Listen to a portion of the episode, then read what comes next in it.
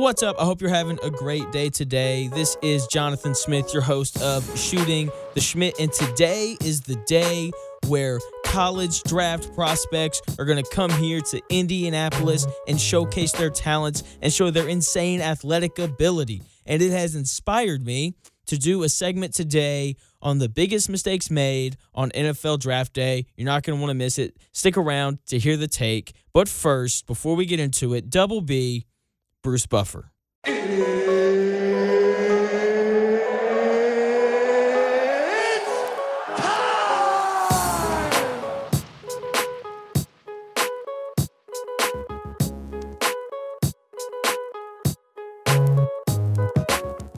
Thank you, Bruce. Here we go. The biggest mistakes made on NFL draft day. There are three things that really popped out here as I was just thinking back on previous drafts and just looking at the history of the NFL. And because I mentioned the combine in the intro, we are going to start off with a mistake made at the combine. Every single year, this happens.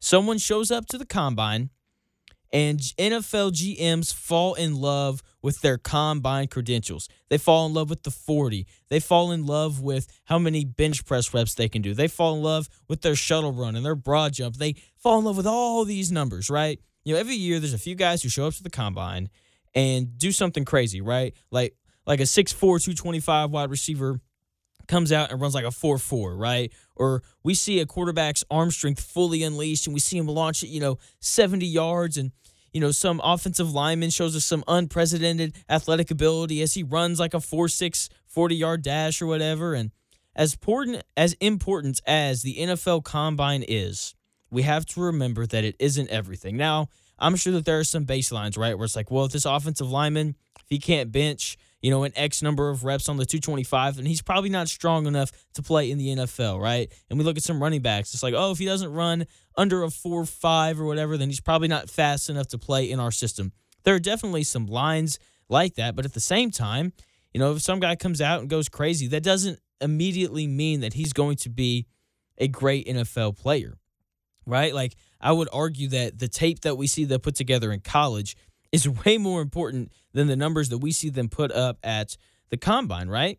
I mean, like at the end of the day, tape doesn't lie, okay? If that six-four wide receiver who ran a 4 4 couldn't consistently create separation over his four years in college, chances are he's not going to be able to create separation in the NFL, okay? If that offensive lineman who ran, you know, a 4'8 or a 4'6 or whatever, couldn't block the defensive end from UMass, then what makes you think he's going to be able to block an NFL guy like you know, Von Miller or even just, you know, your backup defensive ends from across the league, right? You know, like I said, just because a guy puts up crazy numbers doesn't mean that they'll be a great NFL football player. It just means that they are a great athlete. The next thing I want to get into is taking a second round quarterback in the first round or just reaching on a quarterback in general, in general, right? Like we see it every year. It's happened this year. Okay, the first few mock drafts come out, and unless there's you know a Trevor Lawrence level player, then you know quarterbacks are predicted to go somewhere you know mid to late first round, maybe early second, and then by draft night we have all those guys as these top five, top ten picks, right? Like what happened over that course of time? We talk ourselves into quarterbacks, right? Now, obviously, it's the most important position on the field, which is why it's even more important to get it right and to not waste that you know fifth overall pick that could go towards, you know, the left tackle who's going to protect your guy for the next, you know, 10 years or whatever it is. And I think Chris Ballard last year, the Colts GM, said it perfectly. He was at, you know, an interview kind of thing, and somebody was asking him about the quarterback situation because we didn't really know who was going to play quarterback for the Colts this last year. And he makes this comment basically saying that it's not about getting a guy, it's about getting the right guy right? And at the end of the day, if you reach and you talk yourself into these quarterbacks, most of the time you're not going to get the right guy. You're just going to get a guy who's going to be out of the league in three or four years. You know, a guy like Josh Rosen, right? Or a guy like Baker Mayfield, who is, you know, on his, I'm not going to say he's on his way out of the league, but, you know, definitely wasn't worth, you know, the number one overall pick, right? Or, you know, so on and so forth. And I definitely think we're going to see that with this year's quarterback class. You know, I love um, Matt Corral out of Ole Miss. But at, at, the end of the day, like he's, I don't think he's, you know, a top 15 quarterback in a lot of these other drafts. I don't think Kenny Pickett is a top 15 pick in a lot of these other drafts.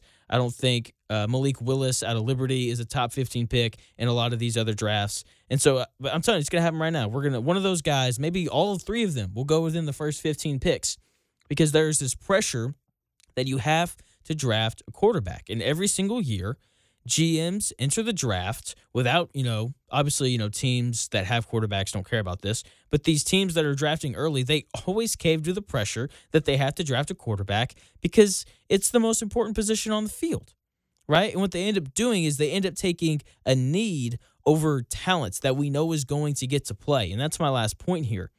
NFL teams all the time, especially early on in the draft, they take need over talent. Now, obviously, every single team has needs. Now, I'm not saying that you go full blown NBA mode where you know you take the best player available no matter what, and then you figure it out because obviously football isn't like basketball in that way where you can you know. You know, like you can't have six defensive linemen on the field. Well, I mean, I guess you could. You just probably wouldn't work out very well for you. But you see what I'm saying? Whereas like the NBA, you know, you can run three guards at the same time. You can mix and match lineups and do things like that. NFL, it isn't like that, right? So as I was saying, every single team has needs, and sometimes the draft just doesn't present the opportunity to address those needs. Okay, like this year, it is a great year to need an edge rusher. Okay, there are plenty to pick from. It is a deep edge rushing class. You know, there's a couple of elite prospects at the top that are probably get. They're both for sure going to go in the top ten. They may both go in the top five. But it is but it is an absolutely terrible year to need a tight end. Okay, it feels like there are none, right? There's no Kyle Pitts, there's no Mike Gesicki, there's no George Kittle. There's no Kelce, There's nobody on anybody's board that is really popping. And, you know, there's a team out there who really needs a tight end. And you know what they're going to do? They're going to waste a pick on a tight end. Okay? There's going to be multiple teams who do it. They're going to reach, you know, and draft a guy, you know, maybe 15 picks too early or a whole round too early just because it's a need. But here's the thing just because it's a need doesn't mean that you should fill it right? You know, free agency, that's coming up. Okay, you can sign guys in free agency. Like I said, just because it's a need doesn't mean you have to draft it. Okay? Draft guys who are going to play, not guys you can say, oh, well, they fill a need that we have, so we're going to take them. Like, that's dumb. Okay? Guess what? If they aren't good enough to touch the field, then they didn't fill a need for you. Okay?